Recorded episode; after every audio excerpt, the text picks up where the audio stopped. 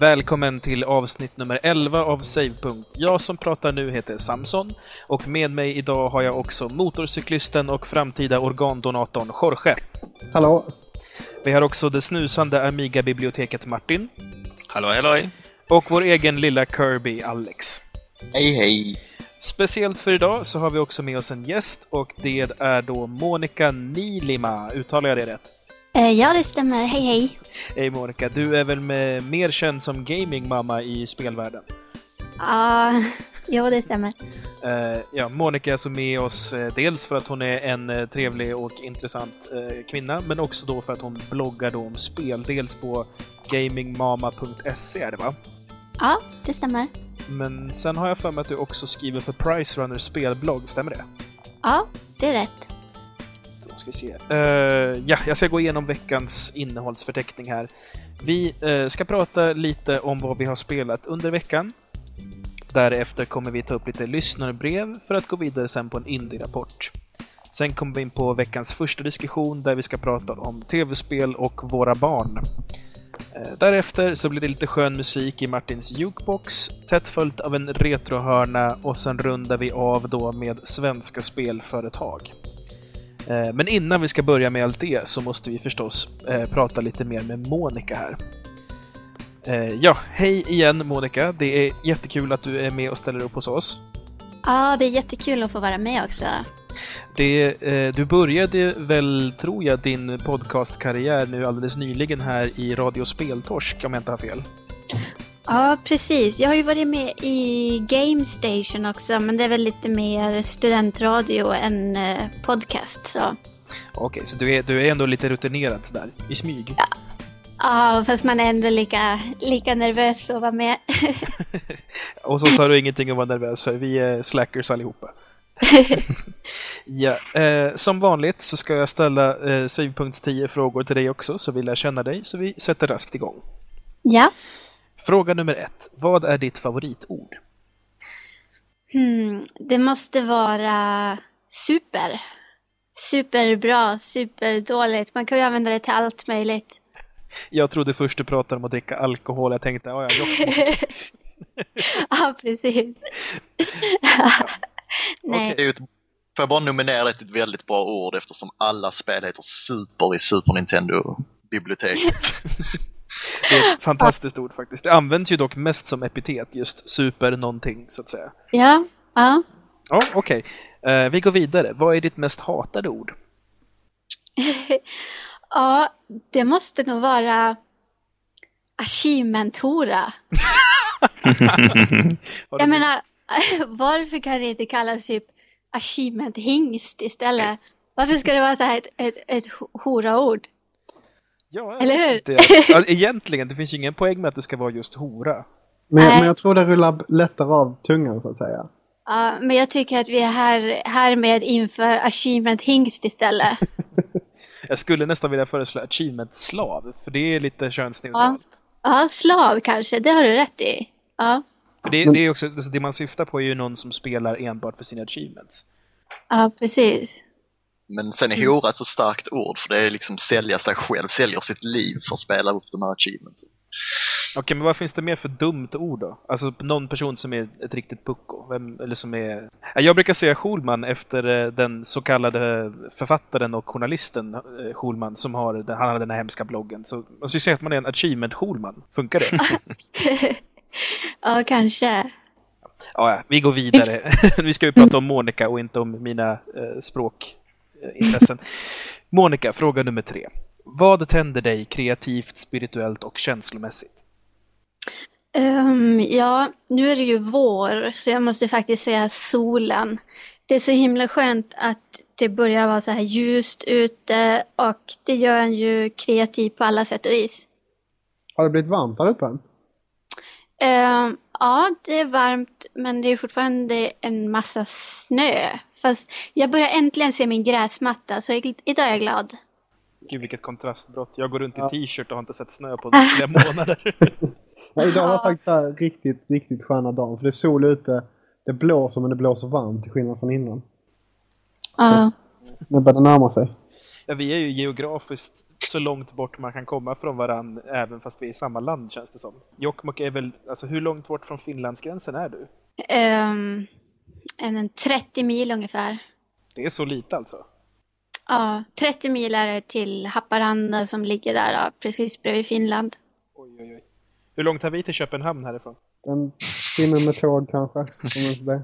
30 minuter. Eh, vi ska gå vidare. Eh, då Monica, vad avtänder dig kreativt, spirituellt och känslomässigt? Um, och där kommer vi faktiskt tillbaka till det där, för det är faktiskt avstånd. Jaha. Um, det är väl kanske just på grund av stället jag bor på då. Det är långt till allt och uh, det är väldigt avtändande. Det är tur att det finns Skype i alla fall så man kan kontakta varandra ändå. Precis. Skype och att man kan spela online med varandra. Precis. Monica, vad är din favoritsvordom? Det är många man använder när man spelar, speciellt då. Men um, jag måste säga Balle. balle, det var uh, länge sedan jag hörde någon säga. Ja, det är mycket ballar när jag, när jag spelar Gears of War. Visste du förresten att i Skåne så betyder ballar rumpa? Nej, det visste jag inte. Aha. jag tror att det är bara jag som förstår vad du syftar på i den här podcasten. Jo, vi förstod men vi vill inte skratta åt det. vi går vidare. Vilket ljud? Jag förstår fortfarande inte men... Jorge, i Sverige, du vet det här landet som existerar utanför Skåne. Ja. Det här betyder ballekuk. Jaha. Jaha. Du menar det här landet som är fäst till Skåne? Ja, de som drar alla våra skattepengar. Moving on! Ja. Monica, vilket ljud eller oljud älskar du? Uh, ett speciellt ljud är ju när man lyckas göra ett headshot i Gears of War. Vi går vidare. Vad är motsatsen då? Vilket ljud eller oljud hatar du? Ja, vatten som droppar när man ska sova till exempel från taket. Bara, usch, det är ett jobbigt ljud. Vilket yrke, annat än ditt befintliga, skulle du vilja prova? Um, jag skulle ju vilja skriva för en tidning eller uh, kanske jobba med att dubba tecknade filmer kanske. Oh. Det måste vara hur ja. som helst. Ja, det hade väl varit roligt, eller hur? Ja. Vara, vara rösten i någon sån där liten svensk Disney-film. du får höra av dig till någon sån eh, dubbningsföretag och se om de är... Man får väl säkert åka dit på någon audition eller liknande. Ja, just det. Ja, man kanske borde det. Ja, det är en sån grej som jag också funderar på skulle vara roligt. Ja. Eh, vad är det någon särskild sorts tidning eh, du tänker dig? Är det, är det spel som gäller då eller är det eh, så att säga journalistik allmänt som intresserar?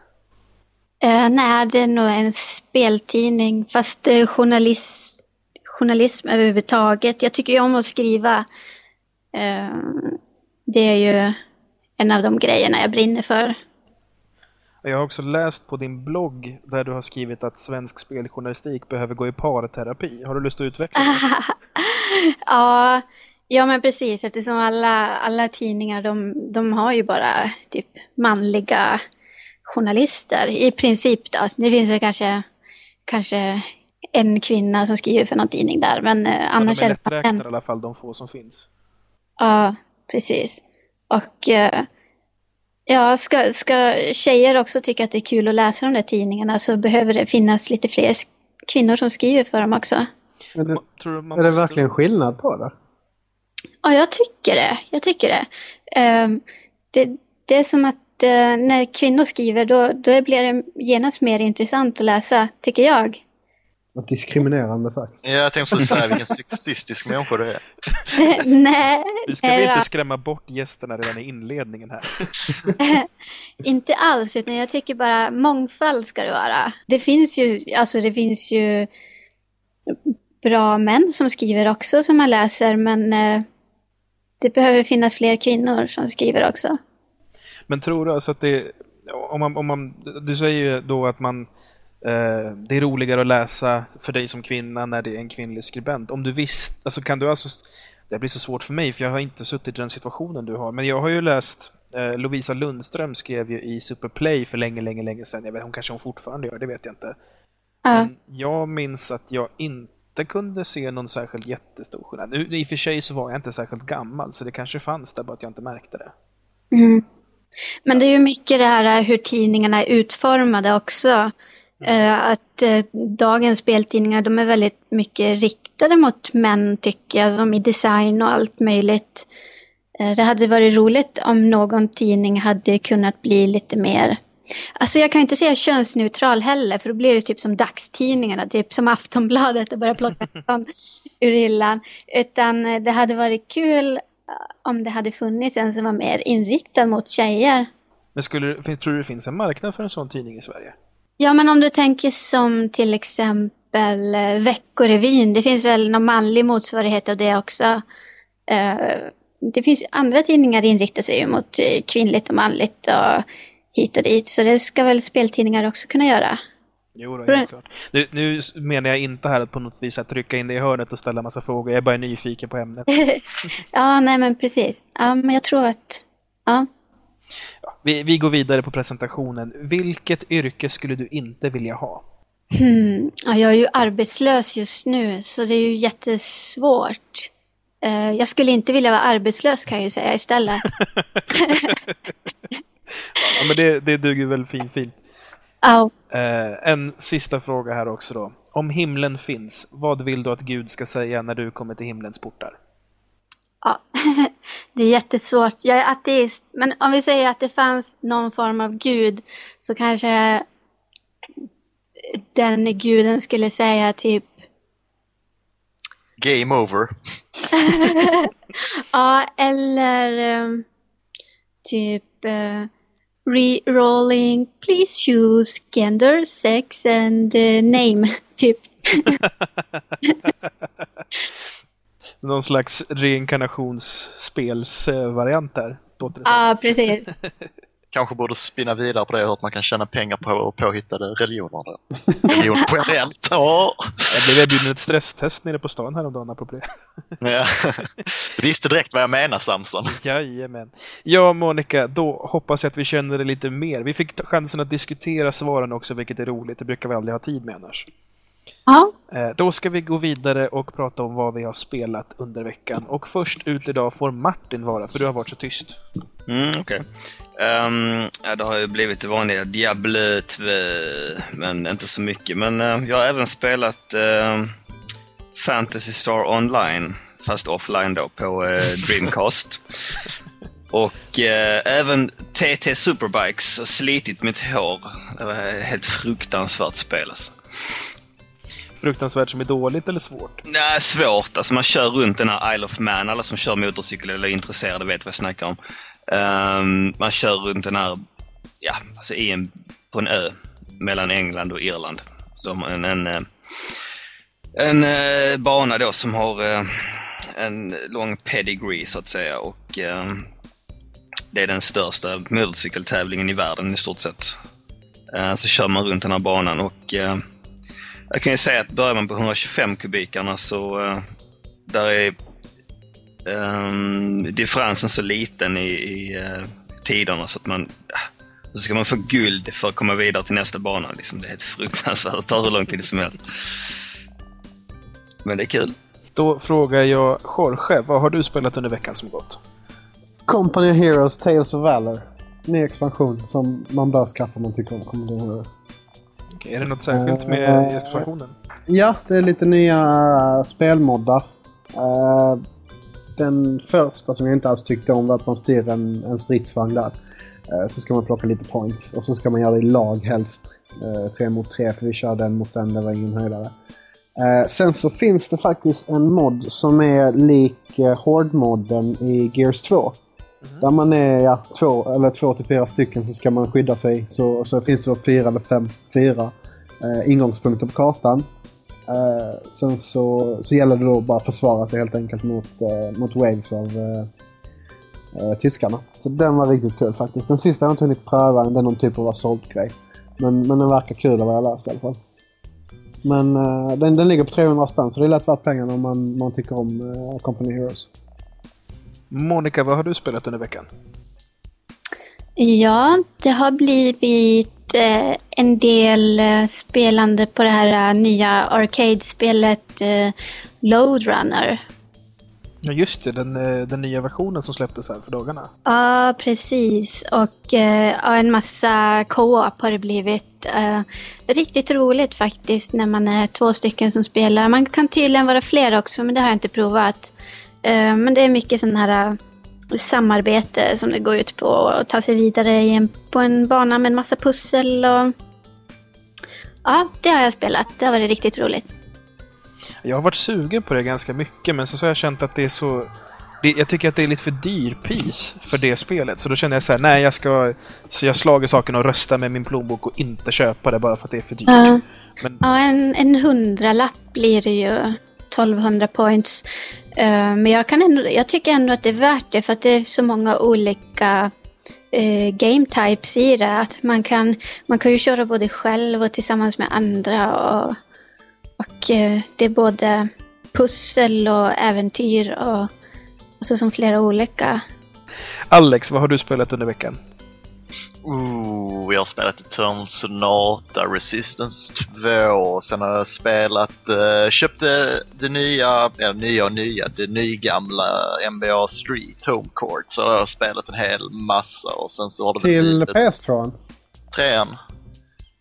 Det fanns ett riktigt, riktigt bra NBA Street till förra generationen som var riktigt bra. Ja, alltså alla de, alltså jag tycker alla de streetsen är jävligt sköna bara att sätta sig ner och spela en, två matcher. Det är underhållande. På, Inget går upp mot NBA Jam, det vet ni allihop. Ja, usch vilket bra spel det är.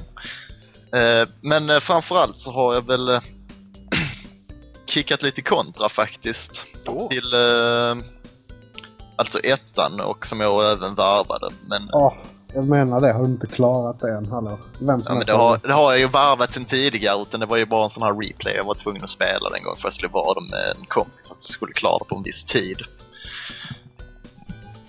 Ja, själv så har jag inte hunnit med så jättemycket spelande. Jag spelade lite Halo 3 med Jorge. Eh, Det är väl det enda. Det glömde du nämna Jorge, det så ointressant? Förlåt. Ja, nej men det är väl faktiskt det enda jag har spelat. Ah, jo, vänta, nu ljuger jag. Jag har ju spelat Left 4 Dead i de nya modesen. Eller det nya modet som har kommit. Survival. Eh, jätte, jätte, jätteroligt. Som trogna lyssnare vet så är jag sjukt förtjukt i Left 4 Dead. Och eh, det är alltid kul när det kommer lite nytt material till det. Och Survival Mode tycker jag är jätteroligt men alldeles för svårt för mig. Jag är på tok för dålig spelare för det. Eh, ja, jag tror att vi går vidare där till eh, våra lyssnarbrev.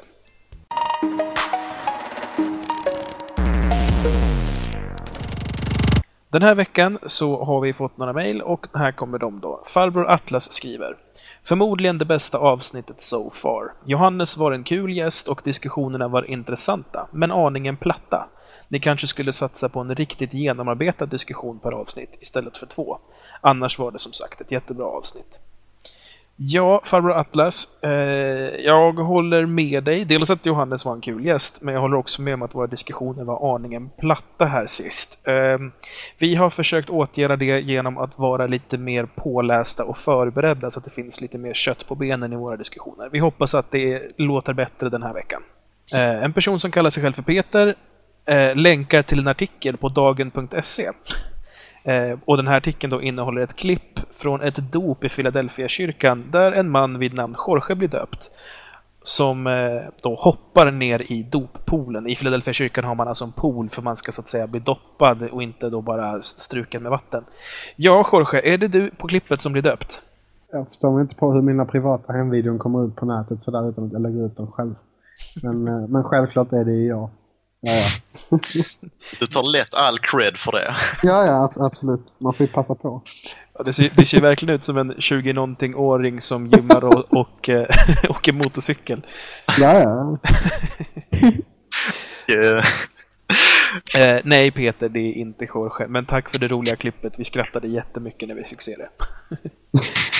eh, Björnface skriver Hur kommer det sig att Jorge inte har en egen avdelning i programmet? Är han bara där som en narr eller något? Inget illa ment Jorge, tycker du har skön attityd.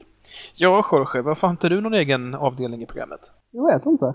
Det kan jag svara på. Du hade en, men du gjorde aldrig den i förväg, så då har den helt enkelt försvunnit. Jorge är alltså för lat för att förbereda någonting, så han dyker bara upp och pratar. Men, men det är väl inte fel i sig? Typ. Nej, du tillför någonting med din attityd i alla fall. Det, uppenbarligen så har du ett fan i Björnface, så det tycker jag du kan fortsätta med. Ja. Eh, ska vi se. Vad säger Björnface mer? Han pratar lite om att han håller med om att vi är ett omoraliskt släkte. Eh, men han säger också "Vi- ni ska ha ett stort tack som förhöjer mitt spelintresse. Blir alltid sugen på att spela när jag lyssnar på er. Ha det. Det var jätteskönt att höra Björn. Eh, är det någonting vi vill så är det att folk ska spela mer tv-spel. För uppenbarligen brinner vi för det och det är alltid kul när fler är med på, den, på de noterna. Med det så stänger vi postsäcken den här veckan och det är då dags för Indie-rapporten.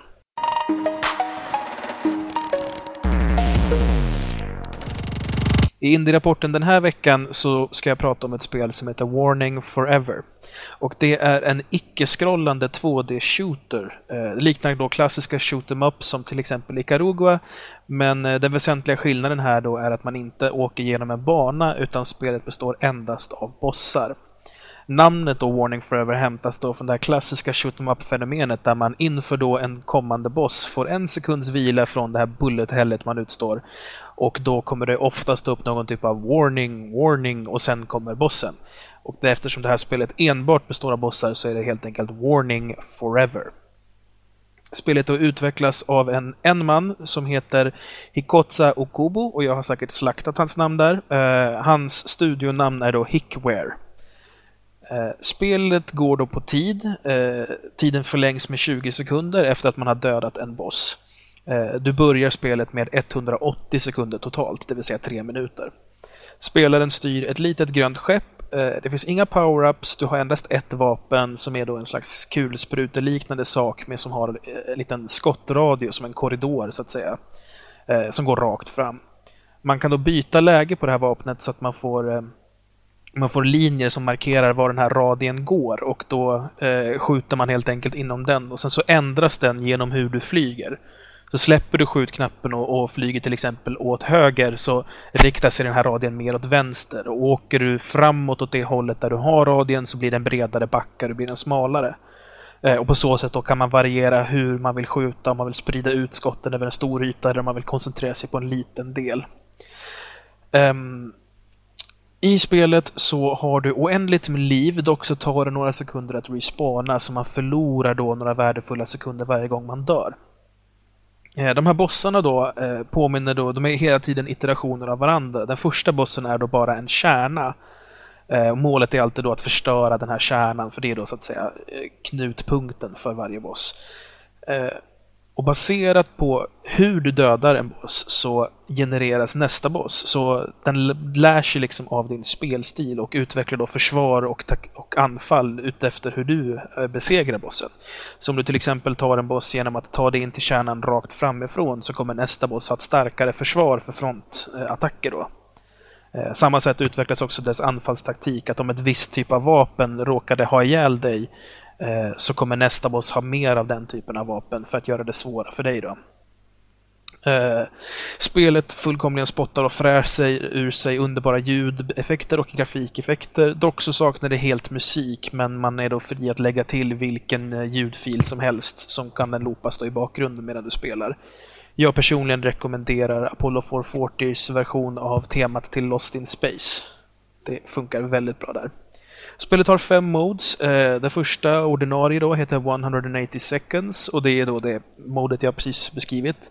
En annan variant heter Three Ships och då har du ingen tidsgräns men du har bara tre liv på dig istället. Eh, Det finns en variant där du har fem minuter och oändligt med liv och det gäller att ta så mycket poäng som möjligt. Det finns sudden death där du endast har ett liv men ingen tidsgräns och sen så finns det ett custom-läge där du själv får bestämma vad du vill ha för regler. Spelet är till Windows-plattformen, släpptes 2005 och man tankar hem det gratis från Hickwares hemsida. Den länken är lite komplicerad så jag tror att jag helt enkelt lägger upp den på våran eh, hemsida så kan ni klicka på den därifrån. Och då går ni alltså bara in på save.se på avsnitt nummer 11 så, så kommer jag lägga till att den finns där. Och det var veckans Indie-rapport och då är det dags för vår första diskussion.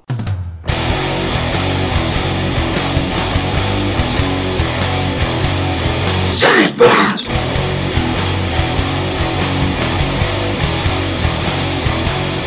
Vi ska då diskutera tv-spel och föräldraskap, eller våra framtida barn för en del av oss. Monica, du är ju redan mamma, så för dig är det lite mer aktuellt då. Ja, just det. Um, och det vi undrar är då lite här, alltså hur ska man förhålla sig angående tv-spel med sina barn? Nu har ju du, eh, dina är väl fyra och två va, om jag inte har fel? Ja, precis. De är ju inte så gamla än att de, att de eh, har blivit så här att de eh, ska spela hela tiden. Och, eh, för vissa så, så, så Alltså vissa barn behöver ju kanske lite tydligare gränser än andra om det blir liksom en sån där grej som de vill göra hela tiden. För att det har jag märkt på bekantas barn att det kan bli sånt här att de tjatar om att de ska spela och spela och spela. Och då, då är det ju viktigt med de där uh, med gränser. Mm. Att man bara ska spela kanske ett visst antal minuter och kanske bara en gång i veckan veckan. Jag vet någon som har så här en, de har infört att de har en speldag. Typ på en onsdag, eller varje onsdag, han får spela så mycket han vill just den dagen. Medan eh, mina barn, de ledsnar ju som efter, efter 20 minuter. Eh, min, eh, min fyraåring hon, hon, kallar Nintendo DS för hennes lilla dator så hon kan komma och fråga får, får jag använda min dator mamma? och, så, och så får hon ju ha den där och sen efter, efter 20 minuter så kommer hon bara ja nej nu vill jag göra någonting annat. Men det, det är ju så att säga, det, nu pratar vi väldigt så att säga brett om spelande i sig men har du funderat någonting på alltså var du drar gränserna i, alltså från vilka spel som är okej att spela också? Mm, ja, jag tycker det är väldigt viktigt att följa åldersrekommendationerna som finns på spelen.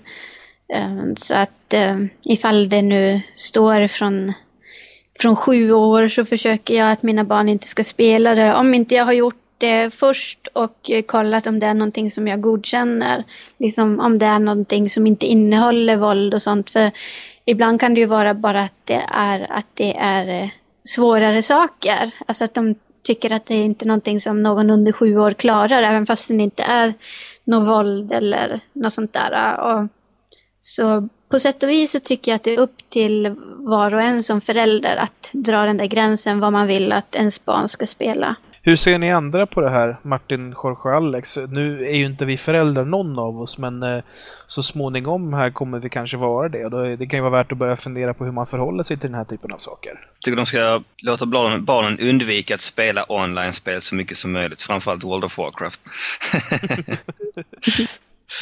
det är lite, alltså typ 15-16, där kan de liksom kanske börja lira sådana spel, men eh, och sen våld och så, det känns också, det beror helt och hållet på våldet. Alltså vi såg ganska mycket våld när vi var små, måste jag ändå säga.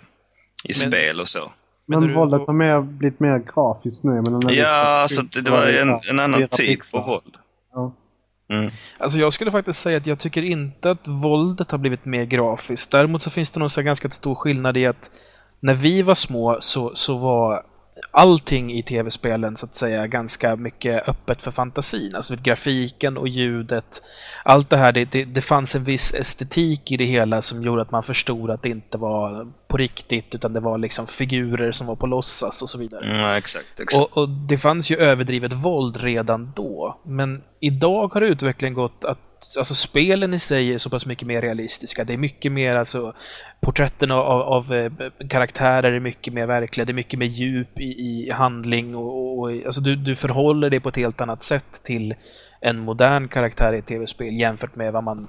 Jag menar, Cobra Triangle har vi aldrig, har ni säkert spelat. Ett, ett väldigt mm. våldsamt mm. båtspel. Men jag hade ju inte på något sätt ett förhållande till båten jag styrde. Det fanns ju ingen story att lägga märke till. Det fanns ingen så här man kände inte av konsekvenser, man kände inte någon verklighetsförankring i det man gjorde. Men så jämför det med dagens spel som är mycket mer realistiska. våldet är fortfarande kvar, men allt det här luftiga, fluffiga, speliga är liksom nästan bortblåst. Vilket gör att det är nog svårare att så att säga dra någon slags linje i sanden och säga att så här, vi spelade våldsamma spel, oss har det inte blivit något fel på. Men mm. jag tror att det är inte är så lätt att tänka så om dagens spel faktiskt. Det är... Nej, exakt. Det är det som är lite, lite hemskt också faktiskt, måste jag säga. Om inte annat så är En det ju synd för barnen. lösning på det här. Att vi tvingar våra barn att spela retrospel. Så enkelt är det. Mm. Får bara, bara spela DuckTales och den typen av spel. Fram till de är Absolut. 12. Monica, hur ställer kan- du dig till det? Tvinga Eh. barnen att bara spela gamla spel? Ja, det, alltså det är ju fortfarande åldersrekommendationer på, på, liksom, på alla spel. Så jag tycker att eh, följer man dem så, så, så är det helt okej ändå. Jag menar, World of Warcraft är ju från, från 12 år. Men eh, som förälder så kan man ju också sätta gränser. Alltså gå in i till exempel eh, kontot där då och eh, ja, sätta gränser på hur mycket de får spela och sånt. Så. Mm.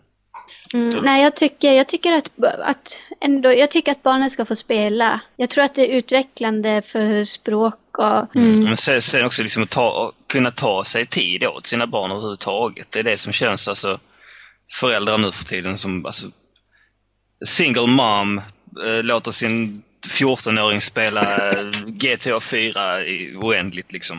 Och så blir ungen helt galen och skriker och ja, ni Jag vet, vet ni vet jag- typen. Det, det beror ju helt på. Jag menar, man, man, man känner sina barn bäst förhoppningsvis. Så att man vet ju ungefär vad de klarar av och inte klarar av. Framförallt om man nu spelar massa själv. Eh, men, men det här med åldersrekommendationer, visst det är en bra guide. Men å andra sidan, jag menar, har alla spelat Grid här? Nej, jag har inte spelat det. Mm. Vilket är det? Eh, Grid, bilspel. Okej. I alla fall, där står det att det är så här uh, mild alcohol reference. I, på baksidan till exempel. Och, och det enda alkoholrelaterade är att när man vinner ett lopp så säger de ibland Let's pop the champagne. Ungefär. Och då får den, alltså så de här gränserna är väldigt hårt satta. För minsta lilla så får de ju en, eh, en bemärkning på att det, kan, alltså att det är det liksom. Det, det viktigaste framförallt är att man spelar spelen själv. och Man vet vad ens barn spelar liksom och vad de pysslar med. Mm. Mm.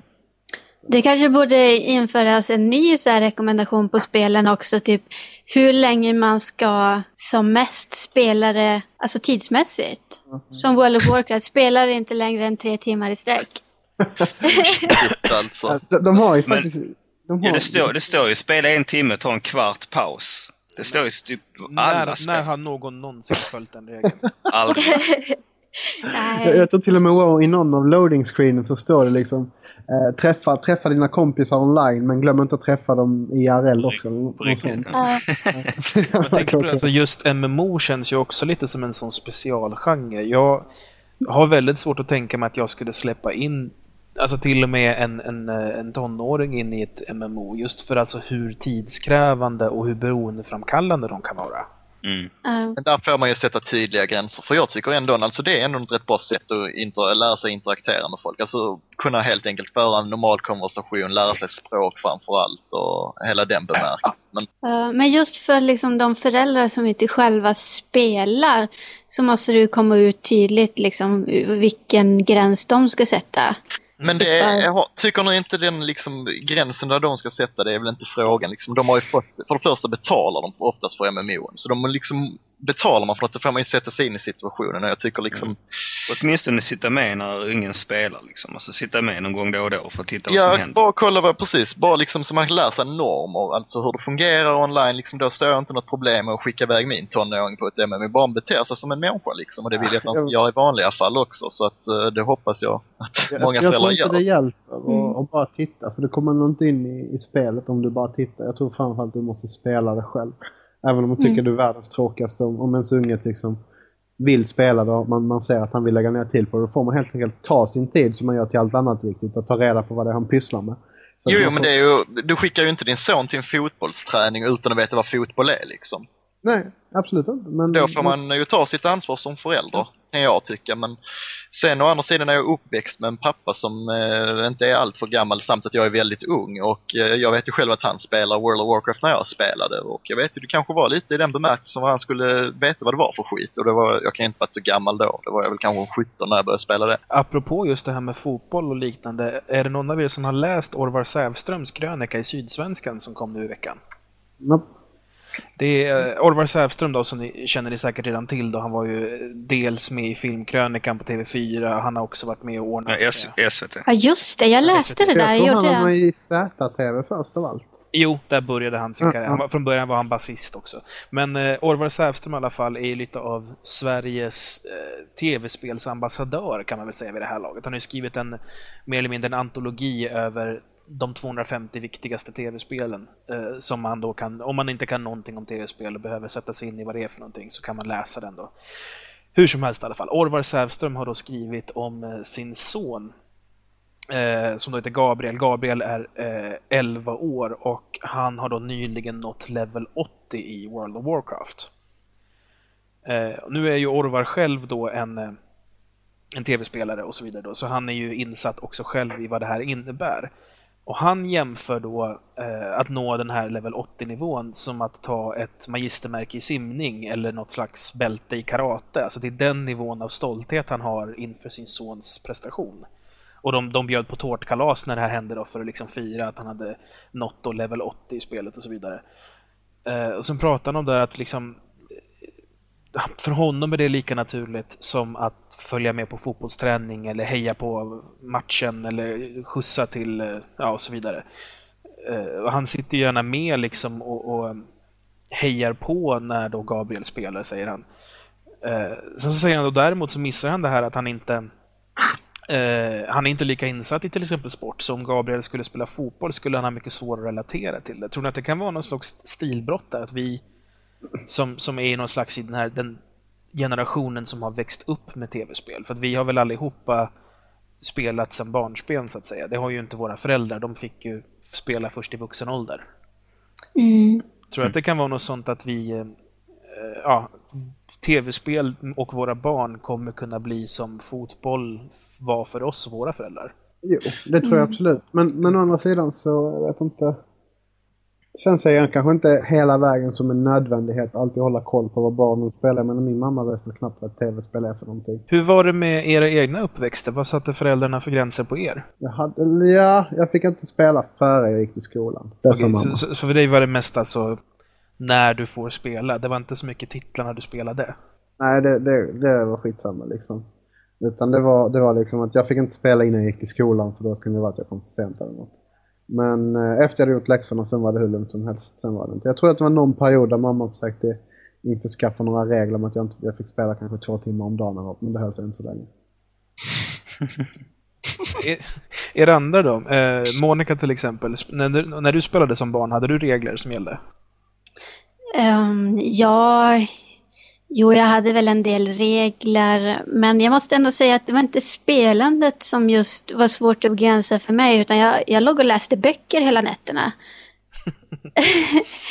Ehm, men spela, det, det kunde jag väl. Ma- eh, hur, hur ser det ut för Martin och Alex då? Mm, alltså titlarna i sig, alltså, jag vet inte. Så, det känns inte som att spelen var så pass våldsamma som man behövde gå in och peka på att det här får du inte spela, det här får du spela. Liksom att, ehm, sen är det liksom, jag har ju bara, i stort sett bara småbröder också så att eh, vi, vi har ju spelat tillsammans väldigt mycket. Alex, du som hade en tv-spelande pappa då, hur var det för dig? Ja, det var rätt så lugnt. Så länge inte jag spoilade titlarna jag klarade så kom jag undan. det är inte så att, att, att, han, att du blev sur på honom för att han spelar mer än dig? Alltså, Ah, lite ibland. Jag kommer ihåg ett läge när det var Donkey Kong Country. När jag precis hade fått det. Jag hade fått det i julklapp eller födelsedag. Jag kommer inte ihåg riktigt.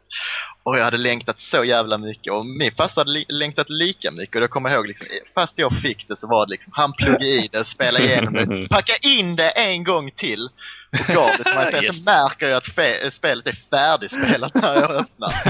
Ah, tog han inte bort save-filen ens en gång? Nej men det tänkte inte han på då. Han ville ju bara spela det som panikspelare. Det dagar ju. Och, jag kommer ihåg det också så väl för jag fick inte komma in där vi hade Super Nintendo. Det hade vi eh, på min pappas och mammas rum faktiskt. Så det kanske var en liten grej för att kontrollera oss. Eh, men i alla fall då fick jag inte komma in där för då sysslade han med min present och då trodde jag han byggde något awesome, något riktigt så fett. En låda. Det var ett spel som är färdigspelat. Det var det var hemskt. Men eh, nej, men framförallt jag tycker alltså generellt så har mina föräldrar sagt, satt många regler som har fungerat för mig både i spel och utanför. Så att jag har väl kunnat ta lite eget ansvar samt att de har varit på mig, ja Alex nu är det väl fint där, nu då är det dags att gå ut. Liksom. Och då har jag alltid varit, eller gärna gått ut och gjort något annat för jag är en rätt så aktiv människa. Alltså själv så måste jag säga att jag hade eh, eh, Generellt så är jag en ganska dålig måttstock för jag är, upp, jag är uppväxt i alltså, nog det mest censurliberala hemmet i världen. Jag har aldrig fått några regler för vad jag får titta på, vad jag får spela, vad jag får läsa, etc. Okej, okej, inte porr kanske, men det var jag inte ens intresserad av i alla fall. Men mina föräldrar har alltid varit så väldigt öppna med det. Jag, Ljug inte!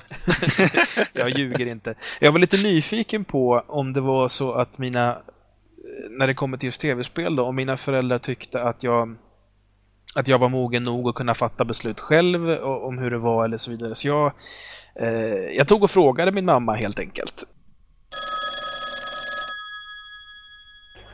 Ja, det är Amis. Hej mamma, det är Samson. Nej men hallå! Hej mamma, du. Eh, Ja? Först ska jag säga att du är med i Savepunkt, våran podcast om tv-spel. Jag får, vad, vad ska jag göra med det? jag har bara en snabb fråga till dig helt enkelt. Eh, Okej. När jag var liten så fick ju jag eh, spela, eller jag spelade en hel del tv-spel som du säkert minns. Ja, just det. Jag kan inte minnas att det någon gång satte någon regel om att jag skulle undvika till exempel våldsamma spel eller något sånt. Fanns det någon särskild anledning till det eller tänkte du inte på det överhuvudtaget? Jag tänkte väl inte på det överhuvudtaget. Jag tror inte jag tänkte att det fanns, helt enkelt. Okej, så det, det var alltså att du, du tänkte att det här är en leksaksgrej och det är, behöver inte tänka på det. Det är, det är inte gjort för vuxna utan det är gjort för barn. Det är den publiken man Alltså som en Disney-film lite åt det hållet. Ja, precis så. Okej. Rätt tolkat. Ja, Så men det... Tack mamma, det var allt jag behövde. Nej men hallå! Nej, jag, jag ska Man äntligen får prata med det, ska lägga på då? Nej, jag ska klippa där bara så jag behövde ett bra ställe. Ja, på min mamma här så låter det som att hon var helt enkelt inte tillräckligt insatt för att förstå att det fanns, fanns våldsamma spel. Tror ni att eh, kan det vara så att det var mindre våldsamma spel när vi växte upp? Eller var min mamma helt enkelt bara godtrogen? Lite av varje. Ja, ehm, ja nu, nu fick ju jag spela i princip vad som helst som barn. Jag var väl lite bortskämd där. Eh, dock så har jag utvecklats till en hyfsat normal människa idag, tack och lov. Men eh, man får väl höja någon slags, eh, inte varningens finger, men någon slags uppmaning då till föräldrar med tv-spelande barn att man, eh, man bör sätta sig in i vad tv-spelande innebär och gärna läsa på lite om spelen som barnen visar sig vara intresserade av för att se vad det i spelet innehåller, är det här lämpligt och ungefär hur mycket tid i taget tycker jag att barnet ska få spela. Skulle, är det en hyfsad summering av vad vi står i frågan? Ja, Mm. ja precis. Och då har det blivit dags för lite ljuv musik i Martins jukebox.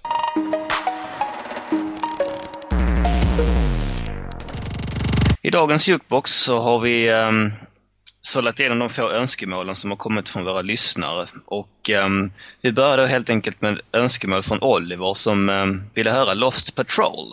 Och den kommer här.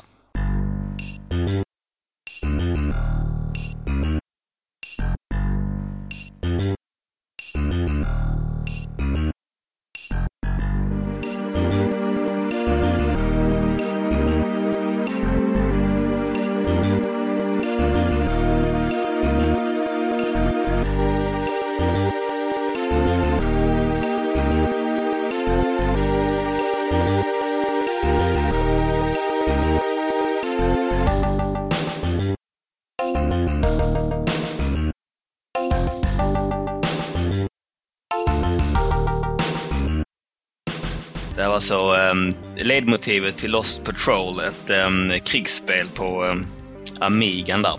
Och då hoppar vi över på nästa önskemål som har uh, kommit in från Björnface. Och han vill höra Rock'n'Roll Racing och då tycker jag vi, um, vi tar en gammal slagdänga där. Uh, Paranoid av Black Sabbath.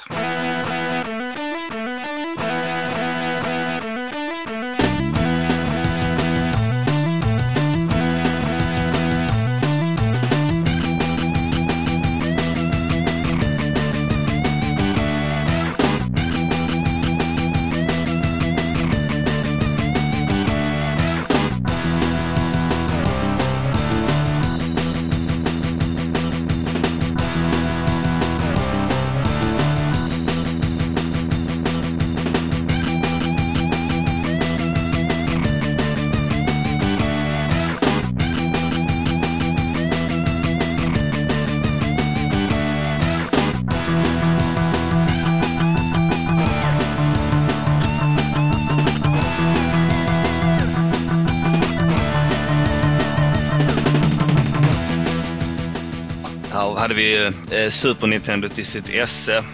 Um, alltså hela Rock'n'Roll Racing bygger ju på gamla, ja, titeln till eh, avslöjar ju en hel del på vad, vad, vilken typ av musik som spelet innehåller. Men det är många gamla covers, alltså bit-covers på um, gamla rocklåtar och um, de är lika bra allihopa. Tjusiga små midi-versioner av det. är Mm, underbart att lyssna på. Mm. Och med de eh, ljuva tonerna så hoppar vi direkt över på eh, retrohörnan med Alex.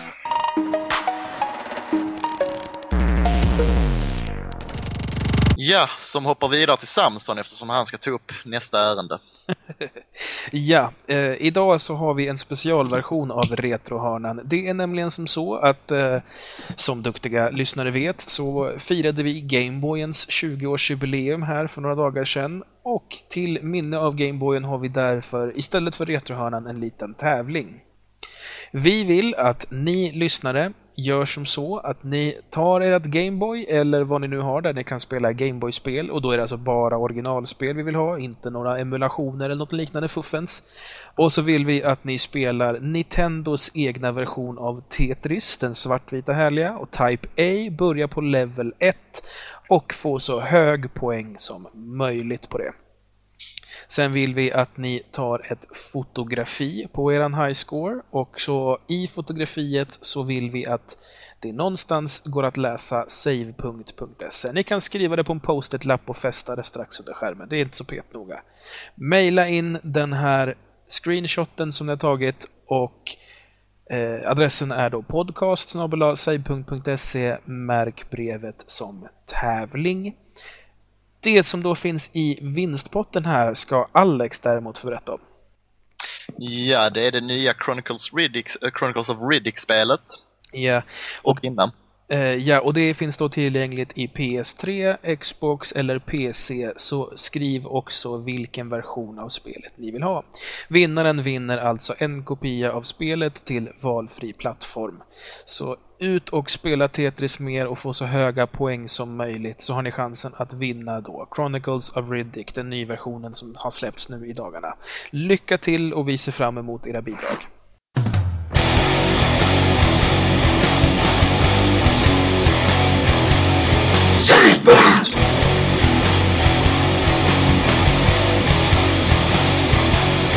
Och då har det blivit dags för veckans andra diskussion där vi ska diskutera våra svenska inhemska spelföretag.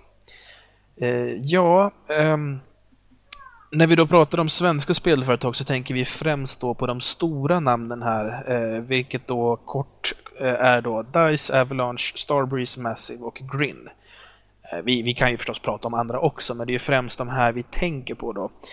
Eh, hur ser vi på våra egna svenska eh, små utvecklare här? Är det, hur står de sig internationellt så att säga? Är vi, nu, nu finns det ju jantelag och liknande som säger att man inte får liksom slå sig själv för bröstet, men hur ser vi på, är, är vi stolta över våra svenska pojkar och flickor som utvecklar spel? Jo, det tycker jag. Jag menar, jag tror du kan nämna ordet Battlefield vad som helst i världen. De kommer ju veta om det som har gjort antagligen. Vi måste, vi måste ändå vara stolta över det. Den lilla, lilla befolkningen vi har kan komma med så, så pass eh, stora spel som ändå har kommit från Sverige. Liksom, så att, eh, Samt väldigt innovativa spelen som de har Mm. släppt. Men vi, ska, vi, ska vi försöka lista de, de svenska alltså A-listespelen helt enkelt? Vi har ju Riddick som, som är priset i tävlingen är ju ett exempel. Battlefield-serien nämnde Jorge. Mirror's Edge, det, alltså, hur, hur, har ni koll på det ifall det ska bli en trilogi eller inte? Ja, det tror jag nog. Ja, okej. Lite tråkigt i och för sig. De, nej, men lite tråkigt nu. Jag tycker de borde satsa på något annat istället för att liksom gå vidare. Nej, Jag tyckte det var bra, jag ser gärna en två. Ja, okej. Monica, har du några, några svenska titlar du tänker på? Ja, mm, ja, jag tänker mer som jag ser fram emot då. Mhm. Mm, Terminator Salvation. Det kan jag säga att det kommer bli dåligt, jag är ledsen. Tror du det? Ja, Ah. absolut. Varför då? Eh, De har mindre än ett år på sig att utveckla det. Och det ska släppas, jag tror det är tre dagar efter eller tre dagar före filmen som släpps i, i 22 juni, tror jag det var. Den skulle släppas. Det är ju tråkigt i så fall. Ja, vi får Men, hoppas eh, att men det ja, går ändå. precis. Man får, man får leva på, håll, eh, på, på hoppet. För jag menar, Terminator-filmerna är ju bäst, så är det bara. Så att, eh, Ja, om man bara räknar bort trean. Arnold var med i trean, så den, den räddade han helt själv. Jag, jag förstår inte vad ni pratar om. Det finns bara en Terminator 1 och en Terminator 2. Vad, vad snackar ni om? Ja, där har du rätt. Va? In denial. Nej, men jag, jag tror filmen däremot kommer nog se rätt lovande. Jag, jag kommer ihåg att se den i alla fall. Men vad tror ni om, eh, vad heter det, Bionic Commando då? Det är väl Grin som ligger eh, bakom det också om jag inte har helt fel? Ja, det är det. Mhm. Jag vet, det har blivit flyttat en hel del, har det inte det? Eller bara jag som fått för mig Jo, Och det har jag- blivit flytt, flyttat Det- så... Det är oftast inte ett bra tecken. Att de eh, flyttar bak spel så pass mycket som de har gjort med det här ändå. Men jag Jag tycker... ändå, så, de intryck jag har hört i, i internationell press om spelet är ganska positiva. Ja, absolut. Jag har förbokat, det kan jag redan säga faktiskt. Eftersom att jag är väldigt intresserad utav titeln. Ehm, om man tittar lite annat då, nu har vi nämnt så att säga några av de titlar som vi väntar på och som också redan finns då. Finns det någonting man kan säga som är typiskt svenskt med spel som är gjorda i Sverige? Nej, de skiljer sig inte. Jag har, jag har suttit lite och tittat och spelat lite på, på svenska spel och minns tillbaka till eh, äldre svenska spel jag har spelat. Det är någonting som jag... ja, Det är egentligen ingen generell regel så, men det finns en del spel som liksom, man kan märka att det finns några gemensamma faktorer i. Um, någonting som jag har tänkt är att det är så här... I många spel, då tänker jag egentligen mest på DICE och Starbreeze tror jag, så finns det inte ett så jättebra spelmekaniskt driv framåt. Alltså om man tänker eh, Mirror's Edge till exempel så har du de här eh, de röda detaljerna som visar dig åt vilket håll du ska åt. Men de är liksom inte så här jättetydliga utan det är liksom bara i det här general direction, dit ska du liksom. Den säger inte, du blir liksom inte skriven på näsan med vad det är du ska göra, bara att det är någonting åt det här hållet du ska göra. Tycker jag också syns i, i The Darkness och i Riddick. Eh, ja, nu har jag inte spelat Battlefield-spelen så mycket, men det är ju kanske mer multiplayer-inriktat där i alla fall då. Mm. Eh, men jag tycker att det är mycket, eh, förlåt Martin, jag, jag ska bara avsluta. Jag tycker Mm. att det är mycket trial and error-stil i själva, alltså så hur, hur du som spelare ska lära dig hur det fungerar. Så att det blir mycket att, alltså du, du dör ganska mycket, och ofta på samma ställe tills du så att säga lär dig hur du. Du får liksom inte lära dig eh, genom mindre misstag, utan det är liksom alltid ett fatalt misstag och så får du börja om från en tidigare checkpoint. Eller sånt där. Det är, jag vet inte om det är typiskt svenskt egentligen, men jag tror att det kan vara kanske någon slags svensk reaktion på, på ja, vad Filip och Fredrik kallade gamla DDR-Sverige. Ni vet Sverige så som det var fram till 1990 någonstans. Du vet när så här, allting var väldigt så folkhemskt och, och alltså inte hemskt som är dåligt utan folkhemmigt. Eh, Arne Weise på TV och Kalle Ankas julafton och eh, ja, man hade en väldigt sån mysig och hemmavan bild av Sverige. Som sen då blommade ut till att bli liksom det här Sverige som det är idag då. Tror ni att det, det kan finnas någonting i det eller är det jag som söker efter halmstrån? Jag har inte sett Mm. några direkta likheter än så. Ja, det, det är någonting jag tänkte. Så annars så, eh, det finns en hög teknisk kompetens i Sverige, vad jag har förstått. Alltså vi har avancerade spelmotorer till exempel. Ja, definitivt. Ja, men eh, då kan man ju bara kolla på Avalanches uh, jättefina sån här environment-motor, vad fan heter det? Land Landscapes. Kommer inte på vad motorn heter. Uh, the, the Avalanche Engine. Hur kan jag komma glömma bort det? Eh, de har ju en sån väldigt fokuserad på själva utbyggnaden av mil- miljöer. Det kan jag ju tycka är framförallt bättre för spelupplevelsen. Så det är ett stort plus i kanten. Men visst är det den motorn som kan alltså i princip autogenerera till exempel en skog och liknande? Eller har jag, är jag ute och cyklar? Nej, det är väl vädereffekter och dag och natt. Jag tänker på Frostbite-motorn som eh, DICE har utvecklat som de har dels i Battlefield Bad Company men de har även då, kommer ha det i kommande spel också. Den är ju en väldigt alltså, kompetent motor. Det är ju mycket, alltså, framförallt det här med destruktiva miljöer är ju någonting de har liksom satsat hårt på. Och eh, om du jämför det med till exempel motorn som finns i eh, Unreal, den, alltså Epics, den här jättemotorn som alla köper. Där, där är du ju tvungen att gå in och bestämma att det här ska kunna gå sönder på det här sättet. Medan i, eh, i Frostbite-motorn så, så är ju faktiskt allting uppbyggt av olika delar. Så att du kan låta en vägg gå sönder och då bryts den sönder i delarna den faktiskt består av, snarare än att du säger att den Ja, här väggen måste fast- kunna gå sönder. Det är väl den typen av innovationer som, eh, som är lite typiska för svenska spel också. För att Frostbite-motorn i sig den är ju uppbyggd på så vis att du kan ju ha sönder specifika delar men du kan aldrig eh, ha sönder hela grejen så att säga. Och Ja, det har man sett i... eh, Ja, fast om jag har förstått det rätt efter att ha, ha eh, så att säga, snokat lite på området så är det så att man har för att det inte ska bli för svårt i Bad Company så har man bestämt att det går att ha sönder ner till en viss gräns för du måste fortfarande kunna ha någon typ av cover kvar. ja, Så att där har man satt det på det sättet. Det är inte så att man... mesigt. Var det inte du som klagade på att spel var för svåra förut? Gamla spel, ja nu har jag väl inga problem med det. Eh, ja, ehm, hur ser vi... Så, förlåt Monica, skulle du säga något eller avbröt jag dig? Eh, ja, jag tänker mer på att vi har ju väldigt mycket bra spelutbildningar här i Sverige. Och det hjälper väl kanske till för svenska spelutvecklare att det går så bra för dem. För att vi har så mycket kunnig, kunniga människor här i Sverige. Jo, vi har ju tacksamt nog så har vi ju satsat på eh, alltså IT-hållet i Sverige. Dels att vi har eh, ett av kanske världens bästa bredbandsuppkopplingar. Det är väl Korea som ligger bättre till. Ja, De använder det för att spela... Nej, Japan var väldigt dålig. Oavsett vilket så ligger vi i, i, åtminstone i topp fem av liksom bredbandsutveckling vad gäller vad befolkningen har. Alltså vi, vad vi tycker är en standarduppkoppling i Sverige är en lyxuppkoppling i USA, så att säga. Alltså ni tänker ett vanligt sånt Telia Mm. 24 megabytes eh, bredband. Det, det, det är ju inte jätte, jättemycket i Sverige. Det är, okej, det är lite mer än, än liksom mer än det standard 10 men det är ändå inte sådär jättelyxigt. Men i USA skulle det vara någonting man betalar alltså minst en tusenlapp i månaden för. Oj då. Eh, Vilket jag tycker är helt absurt. Men, men eh, vi är väl bortskämda i Sverige. Jo, vi, har, Mm. vi, har, vi, vi ser saker som är rättigheter som, som andra drömmer om. Det kan vi nog stämma. Socialism, är det inte härligt? Jo. Någonting annat jag tänkt på, det gäller kanske inte så mycket längre, men tidigare i svenska spel så tycker jag att det, alltså den tekniska kompetensen har vi ju. Den har vi också haft om man ser tillbaka eh, längre tillbaka också. Vi utvecklar gärna egna motorer istället för att licensiera motorer och vi, eh, vi är liksom väldigt kunniga där. Men rent artistiskt så kan jag tycka att det, alltså art direction i svenska spel har inte varit sådär jättevast. Det är väl först nu på senare tid som det faktiskt har kommit någon vart. Om man tittar på de stora svenska spelen så är det ju eh, de som har sålt, eh, liksom, eller har blivit uppmärksamma. Det är dels då Battlefield-serien som är sitt eget IP, fast där är det ju inte egentligen någon art direction mer än att det är liksom olika krig och så har man helt enkelt bara hämtat inspiration från de krigen. Medan det eh, i de andra spelen som har lyckats bra så är det ju licenser. Jag menar The Darkness och Riddick och så vidare.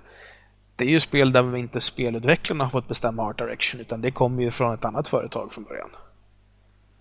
Det är väl Mirror's Edge tror jag som är, är liksom det första svenska spelet som har sin egna säregna stil på det sättet. Och det är, det är skönt att se att det vänder, men Sverige är ju känt för sin design och det är tråkigt att vi inte kan ha kunnat visa det ordentligt förrän nu i tv-spel också. Mm.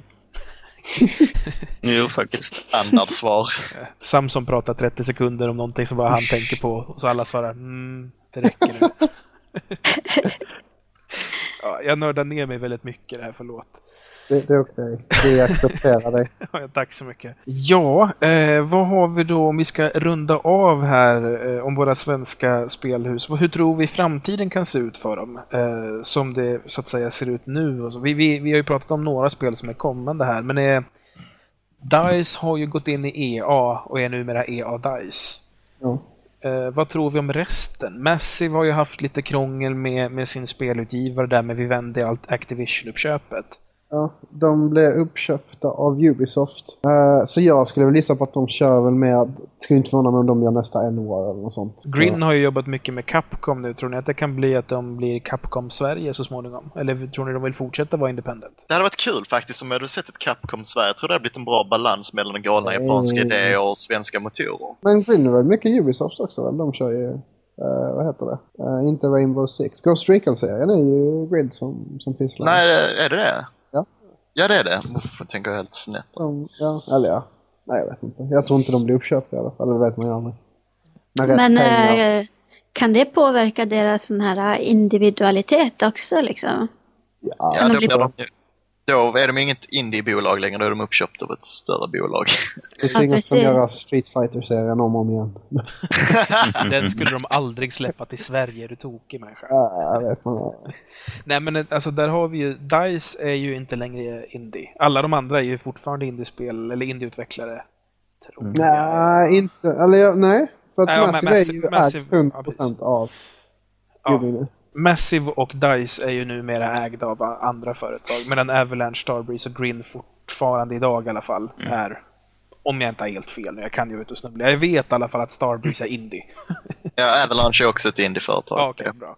Men, men DICE och Massive måste ju i så fall liksom lägga fram sina bästa kort för att alltså DICE kommer ju nu fortfarande att få göra lite, lite som de vill. Om de kommer, liksom, då måste de komma med någon bra idé också. Det är det som jag tror de måste fokusera på också. Jag läste en intervju med, med eh, chefen för Starbreeze och han eh, uttalade sig just om, om indieheten så att säga och sa att eh, Alltså om de skulle ingå till fullo så eh, i till exempel EA eller eh, Activision eller vad som helst.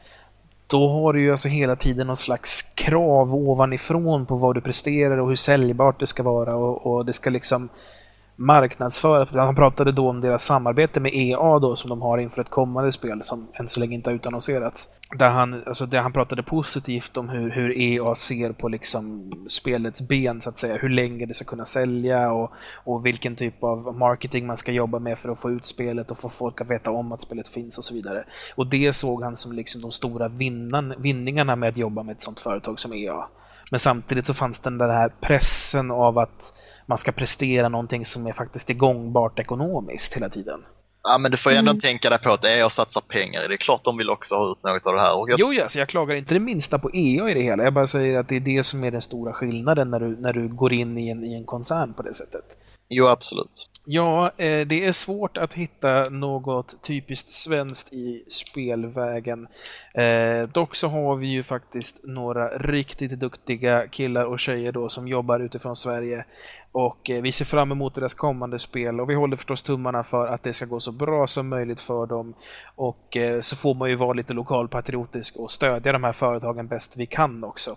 Så att vi behåller vårt svenska kulturarv som det ska utvecklas till tycker jag. Eller vad säger ni? Jo, jo. Mm, definitivt. Ja, Med det så får vi runda av för dagen. Men när vi ändå är inne på att prata lite här om stöd för spel så måste jag faktiskt kasta ett, en, en näve i luften åt er, era Wii-spelande casual-hatare som trots att det faktiskt kommer hardcore-spel likt förbannat inte har gått och köpt Mad World eller gått och köpt eh, GTA China, eh, Chinatown Wars till DS eller gått och köpt några av de andra riktiga hardcore-spelen som faktiskt släpps till de plattformarna. Skäms på er för att ni inte visar vad ni vill och röstar med plånboken. Nu får ni skylla er själva. Ha era jävla skitspel till Wii då. Eh, ja, nu fick jag det sagt. Parental advisory där, bara så du vet. Jag tror att det blir nog lite så här explicit varningar på den här. Men ja, jag eh, blir lite arg där. Hur som helst, vi tackar så mycket för att ni har lyssnat på oss idag. Ni kan självklart komma med kommentarer, dels på vår hemsida save.se. Ni kan också mejla dem till podcast. Och först och främst nu Monica så vill jag tacka så mycket för att du var med och ställde upp hos oss här ikväll. Och jag tycker vi ska lägga en liten påminnelse här också. Hur gör man för att få läsa lite mer om vad du tycker och tänker om tv-spel? Ehm, då går man in på gamingmama.se. Ja, tack så mycket för att du ställde upp Monica. Det var jättekul att ha dig här. Ja, tack för att jag fick vara med. Du är alltid välkommen. Hej då Monica. Hej då! Hej då Martin. Bye bye! Hej då Alex. Hej då! Och hej då Jorge. Hej då. Och jag heter Samson. Vi syns vid nästa sägpunkt.